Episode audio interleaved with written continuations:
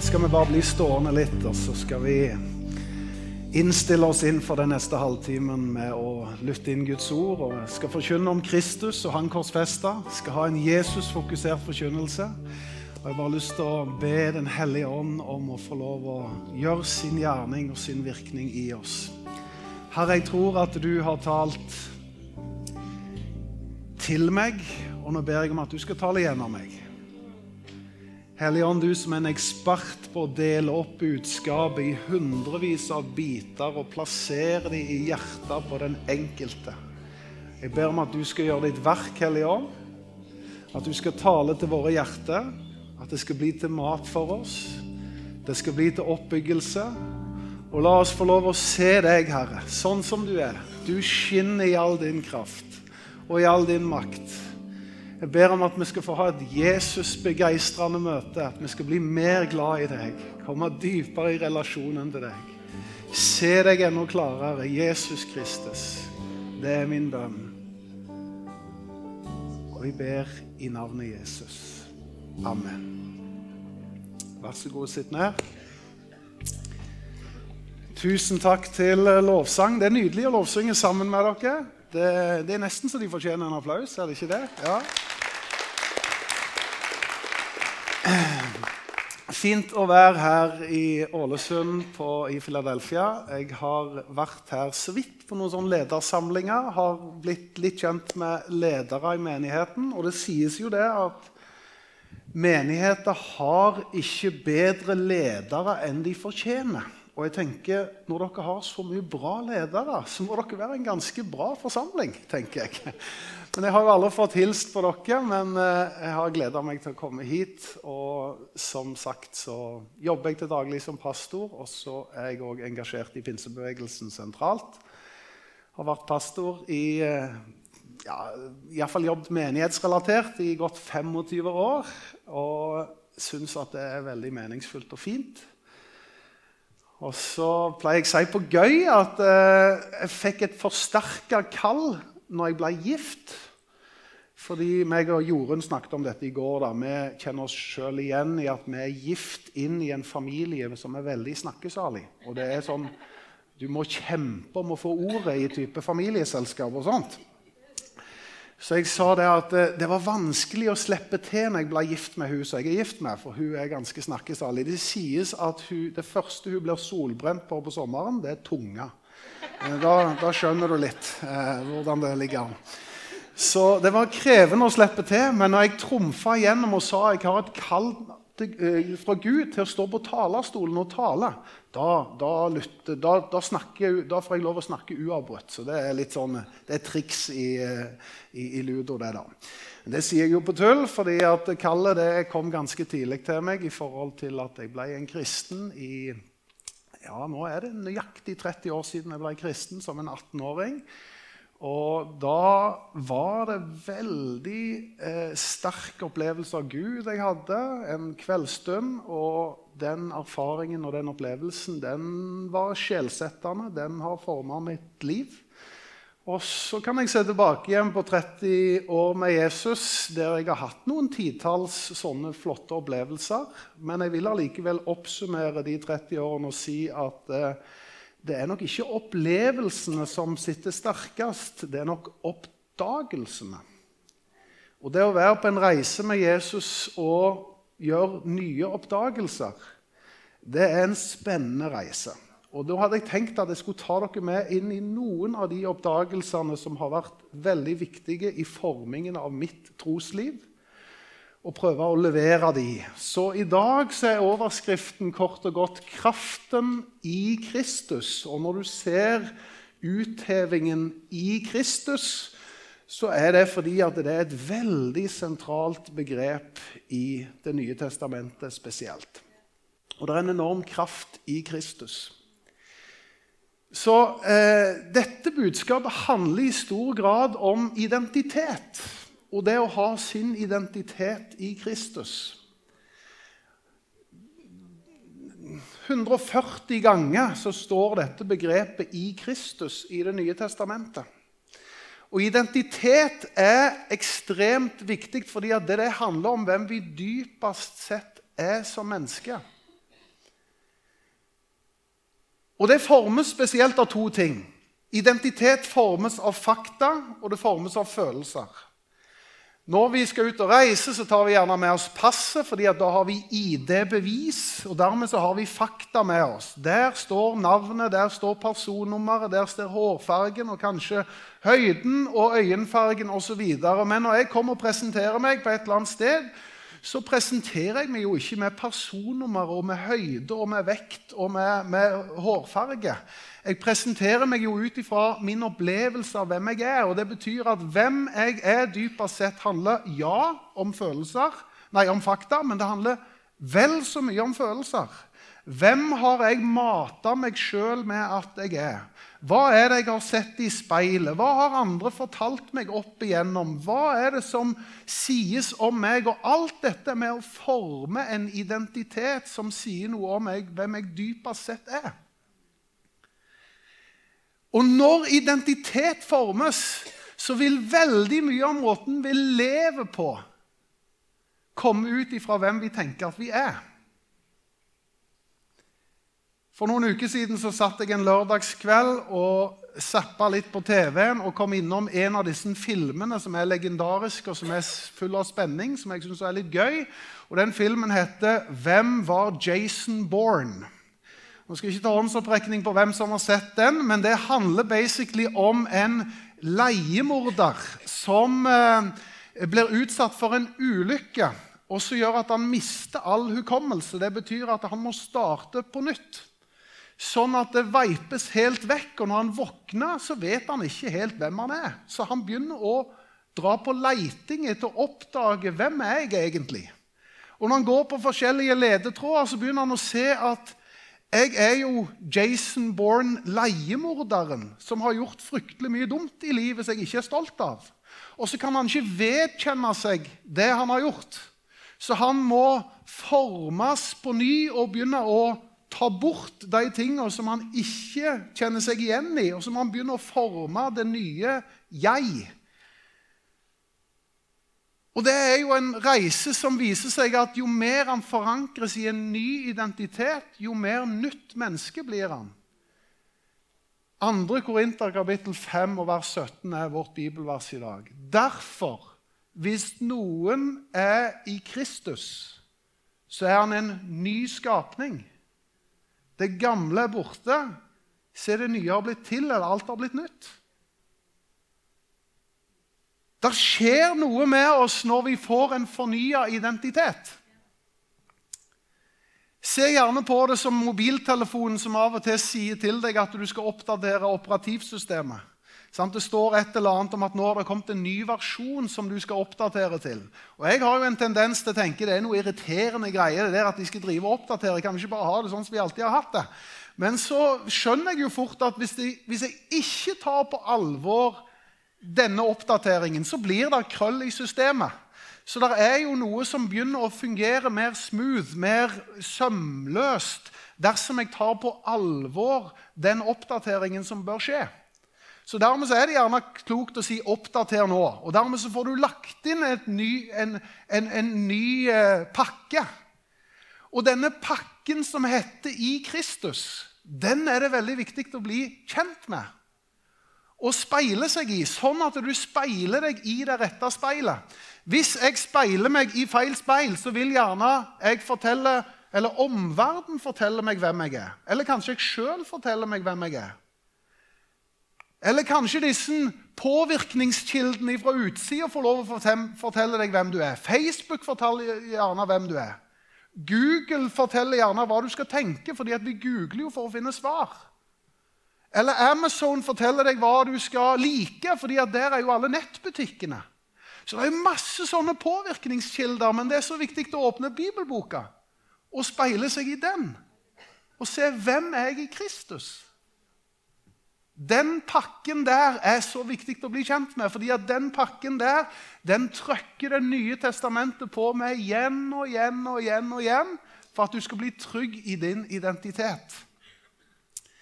Nå er det ikke tilfeldig at jeg har valgt et bilde her med et avtrykk. Du ser det med en eh, fingeravtrykk, som jo er et helt unikt identifikasjonsmarkør for den enkelte. Alle har vi et unikt fingeravtrykk. Og hvis vi får et korsmerka fingeravtrykk, en korsmerka identitet, så begynner vi å speile oss hvem vi er i Kristus. Så nå skal vi gjøre en liten øvelse.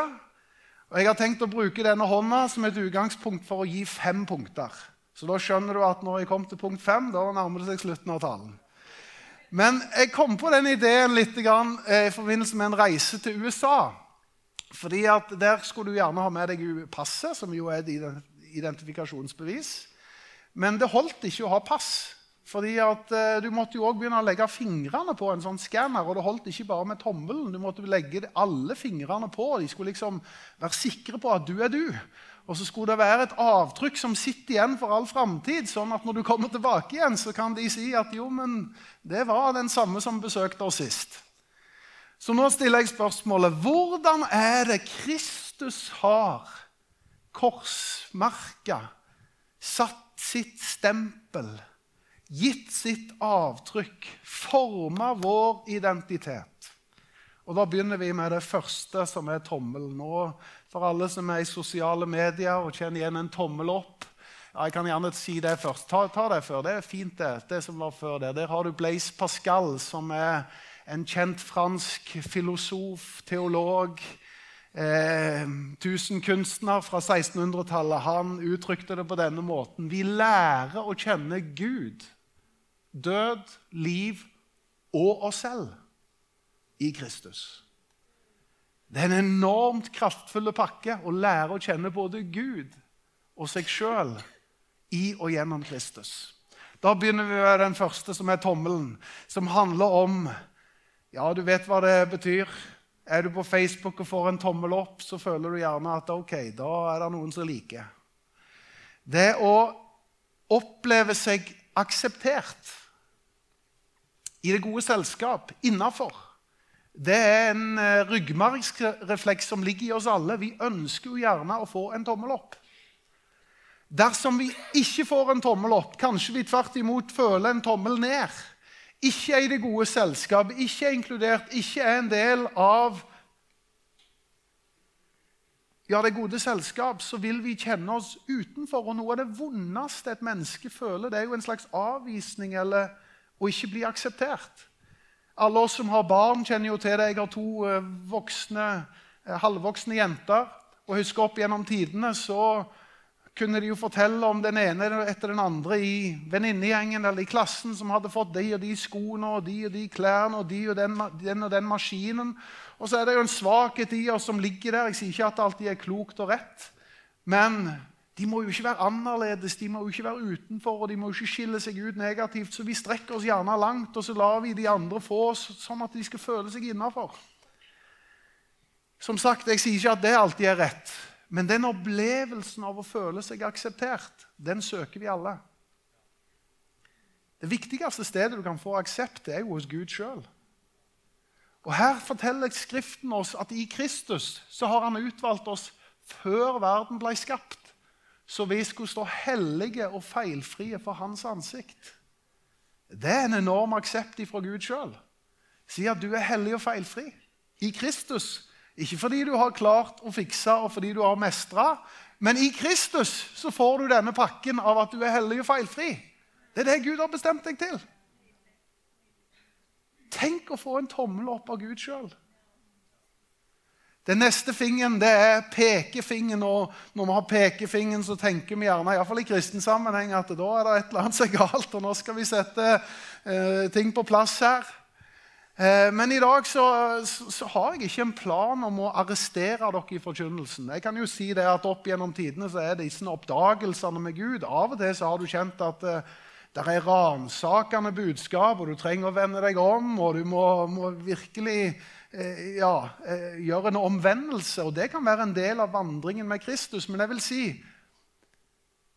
for meg har det vært mye viktigere hva jeg har blitt kledd på med i forkynnelsen, enn hva jeg har blitt kledd av med. Det å bli kledd av og føle seg naken og stå ribba der, det kan passe seg innimellom. Men det vanlige er jo at Skriften kler på oss. Dere som er døpt i Kristus, kle dere i Kristus, sier Kolosserbrevet. Så det å kle på seg Kristus Da skjønner du at Gud er ikke først, ut, først og fremst ute med en pekefinger til å si alt som er galt.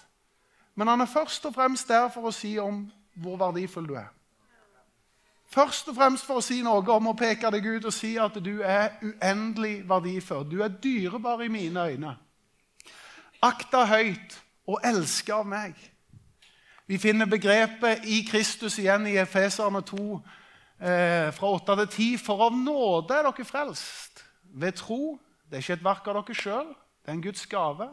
Hviler ikke på gjerninger, for at ingen skal skryte av seg sjøl, for vi er Hans verk. Og hvor er vi skapt? I Kristus Jesus til gode gjerninger, som Gud på forhånd har lagt ferdige for at vi skulle vandre inn i den. Altså, vi Av nåde er dere frelst, ved tro. For en verdi Gud putter på oss i Kristus. Hva er det som avgjør verdien på noe?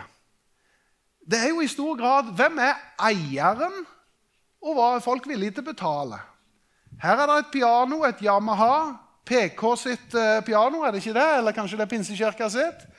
Og Hvis jeg sier at det er PK sitt piano, så vil verdien være på ett nivå. Mens hvis jeg sier det er originalen til Jerry Lee Lewis Da skjønner vi at verdien stiger med en gang. Sant? Ikke til forkleinelse for deg, PK, altså, men uh, du skjønner. Så hva er folk villige til å betale? Jo, det har jo litt med hvem som er eieren. Dere er kjøpt, prisen er betalt. Hvem er det som har kjøpt oss? Hvem er det som har vist oss vår verdi? Hvem er det som sier noe om hvem du egentlig er? I Kristus så er du uendelig verdifull. Det forteller noe om din verdi. Og det å speile seg i det speilet og se at jeg er uendelig verdifull, det er noe av det fineste du kan gjøre.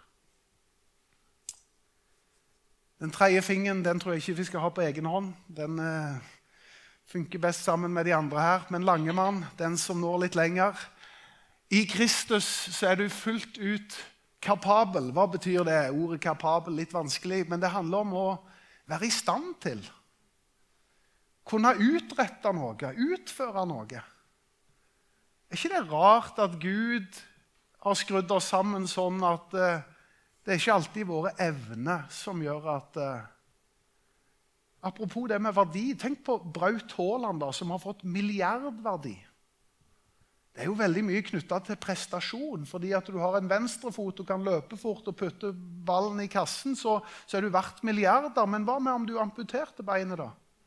mister du all verdi. I Kristus så fins det en helt annen verdi. og Det handler ikke bare om de som har sterke evner, og som er liksom vinnerne i samfunnet. Gud er i stand til å bruke hvem han vil. I Kristus er du fullt ut kapabel. Han kan bruke hvem som helst, hva som helst. Gud bruker de villige menneskene. Her står det noe om at denne overbevisningen har vi. Hvor har vi den overbevisningen? Vi har den i Kristus for Guds ansikt. Ikke sånn at vi i oss selv er i stand til dette. Vi kan ikke tenke ut noe som kommer fra oss. Det er Gud som har satt oss i stand til. Han som gjorde oss til tjenere for en ny pakt, som ikke bygger på bokstav, men på ånd. For ånden slår i hjel. Nei, for bokstaven slår i hjel, men ånden gjør levende. Hvem er det som har satt oss i stand til? I Kristus er du satt i stand til. Ja, hva er det lengste du kan nå, da? Det lengste du kan nå, er til himmelen. Det fins ikke noe mer høyere destinasjon enn det. Det fins ikke noe bedre endemål enn det. Å være evig sammen med Han. Hvordan kommer du fram der du skal være i all evighet? I Kristus så fins det. Ikke i deg sjøl. Alt makter jeg i Ham, som gjør meg sterk. Så jeg kan møte mine utfordringer, jeg kan kjenne på ting i livet, jeg føler på begrensninger, jeg vet at jeg ikke strekker til. Men det er et eller annet med at i Han så har jeg en som går sammen med meg gjennom stormen, gjennom dødsskyggens dal, gjennom alle mulige greier. Alt makter jeg i Han, som gjør meg sterk. Den fjerde fingeren er denne ringfingeren, og noen er så heldige å ha en ring der som står for noe uendelig. Rent, gull, står gjerne for det å være elska. Og det å være evig elska, det finner du i Kristus. Jeg forutsetter ikke at alle her har opplevd gjennom alle år at du har blitt elska betingelsesløst. Jeg tror noen og enhver opplever at det var knytta betingelser til det. I love you because. Eller Bjørn Eidsvåg som synger hvis jeg ber på mine knær, hvis jeg lover deg solskinn og strålende vil være osv., vil du da bli glad? Altså knytta betingelser til det å være elska. Det er ikke så uvanlig at mennesker opplever det. Og Det er viktig å finne at det en kilde, si at det fins en kilde som elsker deg på tross av, ikke på grunn av. Som elsker deg uavhengig av fortid og bagasje. Uavhengig av prestasjon og hvordan du har lykkes i livet. Det å være evig elska på tross av, den fins i Kristus.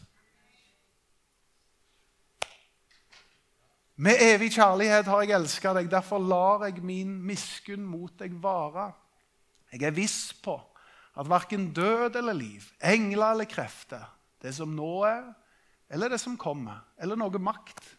Det som er i det høye eller i det dype eller noen annen skapning, skal kunne skille oss ifra Gud sin kjærlighet. Hvor er den? I Kristus. Ingenting kan skille oss ifra Guds kjærlighet. Hvor er den? I Kristus. Jesus, vår Herre. Det kan være litt sånn rotete i livet innimellom. Jeg husker en sånn øyeblikk når uh, hun eldste jenta var liten. Og jeg mener veldig bestemt at det første ordet hun sa, ever, utenom grining og skriking og sånne ting, det var ordet 'pappa'. Det kan være det var en fri tolkning, men det var, det var iallfall min opplevelse. Og lillejenta satt på en stol og hadde spist noe mat, og det var grisete.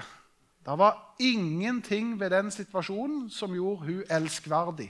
Maten var overalt, mest var sikkert på gulvet, og det var i det hele tatt veldig grumsete. Og du kan jo bli frustrert av mindre. Kan du ikke lære deg å spise, lille barn? liksom?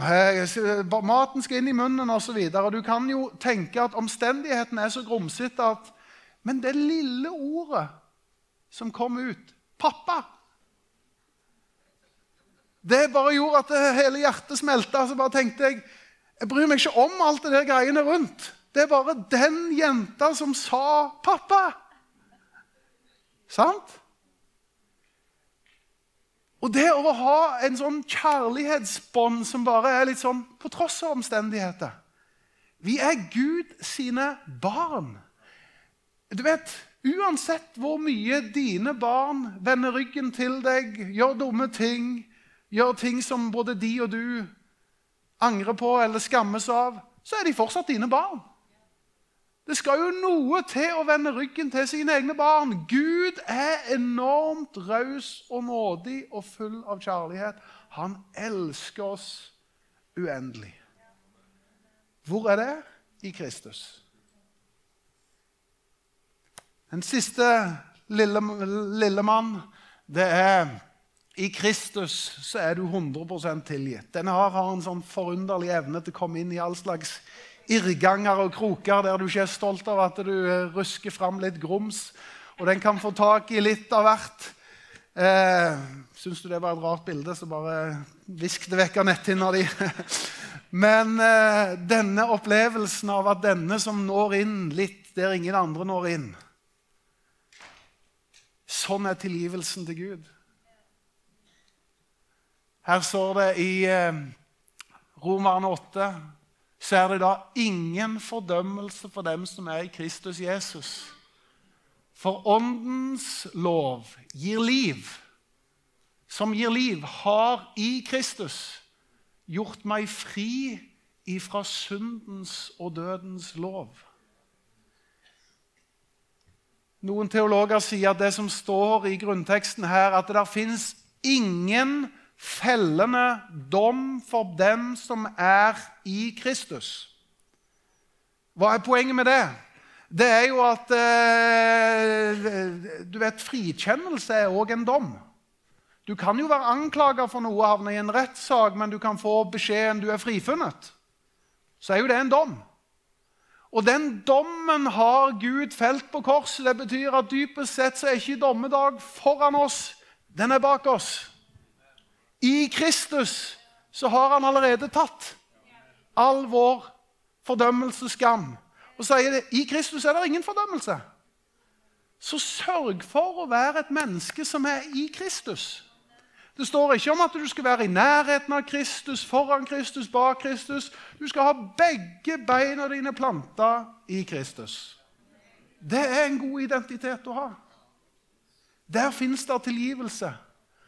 For i nåde vil jeg tilgi all urett og ikke lenger huske deres synder. For en raus Gud vi har. Det er stor forskjell folkens, på å få en faktura og få en kvittering. En faktura sier at det er noe som er ubetalt. Det er noe som må gjøres opp. Det er noen som må ta regningen. En kvittering sier 'betalt'. Null. Ingenting skyldig. Her har vi rensa det ut og gitt deg en ny start. Tilgivelsen fra Jesus er 100 folkens. Gratulerer med å være et menneske som er i Kristus. Du er en heldig gris, rett og slett. Ja.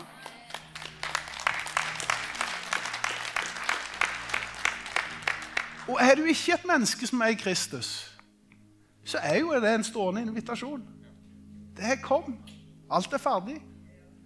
Trenger ikke gjøre noe fra eller til. Det er ikke av eh, gjerninger, det er ikke av prestasjon, det er ikke av hva du har fått til. Det er et verk av Gud i Kristus. Av nåde er dere frelst ved tro.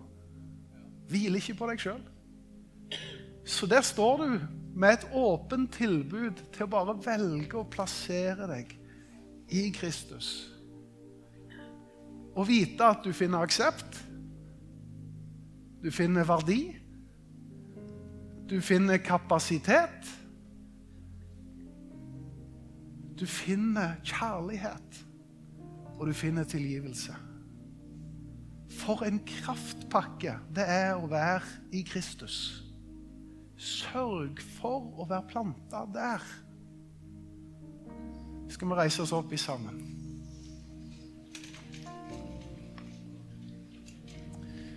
Mens vi synger litt lovsanger og bare gir ære til Gud, så syns jeg det er naturlig at du inviteres til å gi en respons. Kanskje først og fremst til deg som ikke har tatt det steget om å være et menneske som er i Kristus. Velkommen. Du er invitert. Du er elska. Og du kan få lov å ta imot. Troen er ofte noe som kommer i forkynnelsen, sånn at når du hører, så kjenner du det vokser på seg og blir til en tro her. Og så trenger du å gi en respons på det, og da sier Bibelen at da skal du kalles et Guds barn.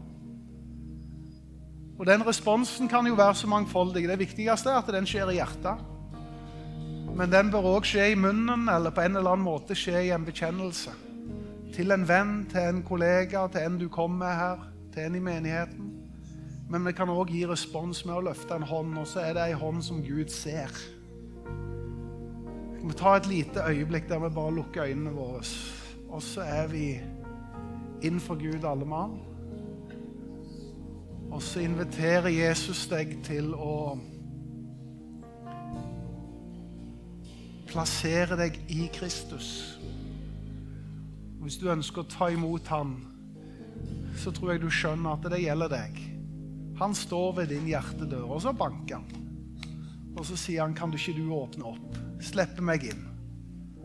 Og Hvis du ønsker å slippe han inn, og så gir du en respons på det, så bare løfter du en hånd, og så blir det din markering og din bekjennelse der du står. Vær så god. Løft en hånd hvis du har lyst, og gi den responsen til Jesus. Si at jeg vil være et Guds barn. Jeg vil ta imot Han i dag. Jeg vil være et menneske som er i Kristus. Over hele salen så går tilbud og mulighetene ut. Vær frimodig hvis du har lyst til å gi din respons til Gud.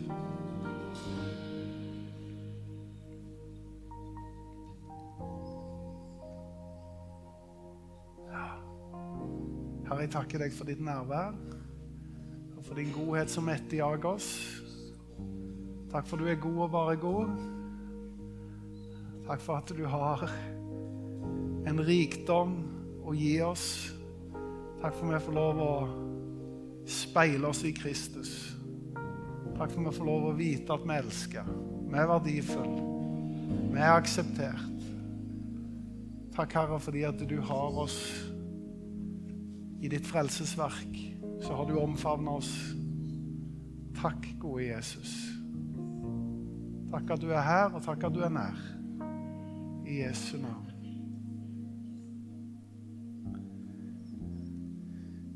Jeg vet at vi er nordmenn, så det er begrensa hvor mye utfordringer vi tør å ta.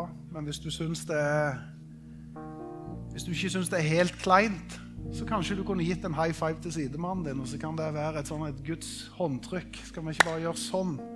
Og så kan du få lov å bare be en bønn for sidemannen din.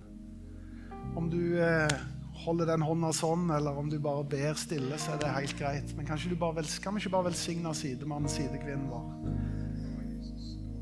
Bare tal ut denne high fiven over fra Guds, Guds side. Aksept, kjærlighet, verdi, tilgivelse. Bare tal det ut over sidemannen, sidekvinnen din. Be en velsignelsesbønn. Herre, jeg takker deg fordi at du er nær. Du er her. Takk, Herre, fordi at du velsigner oss, og vi kan få lov å speile oss i ditt speil.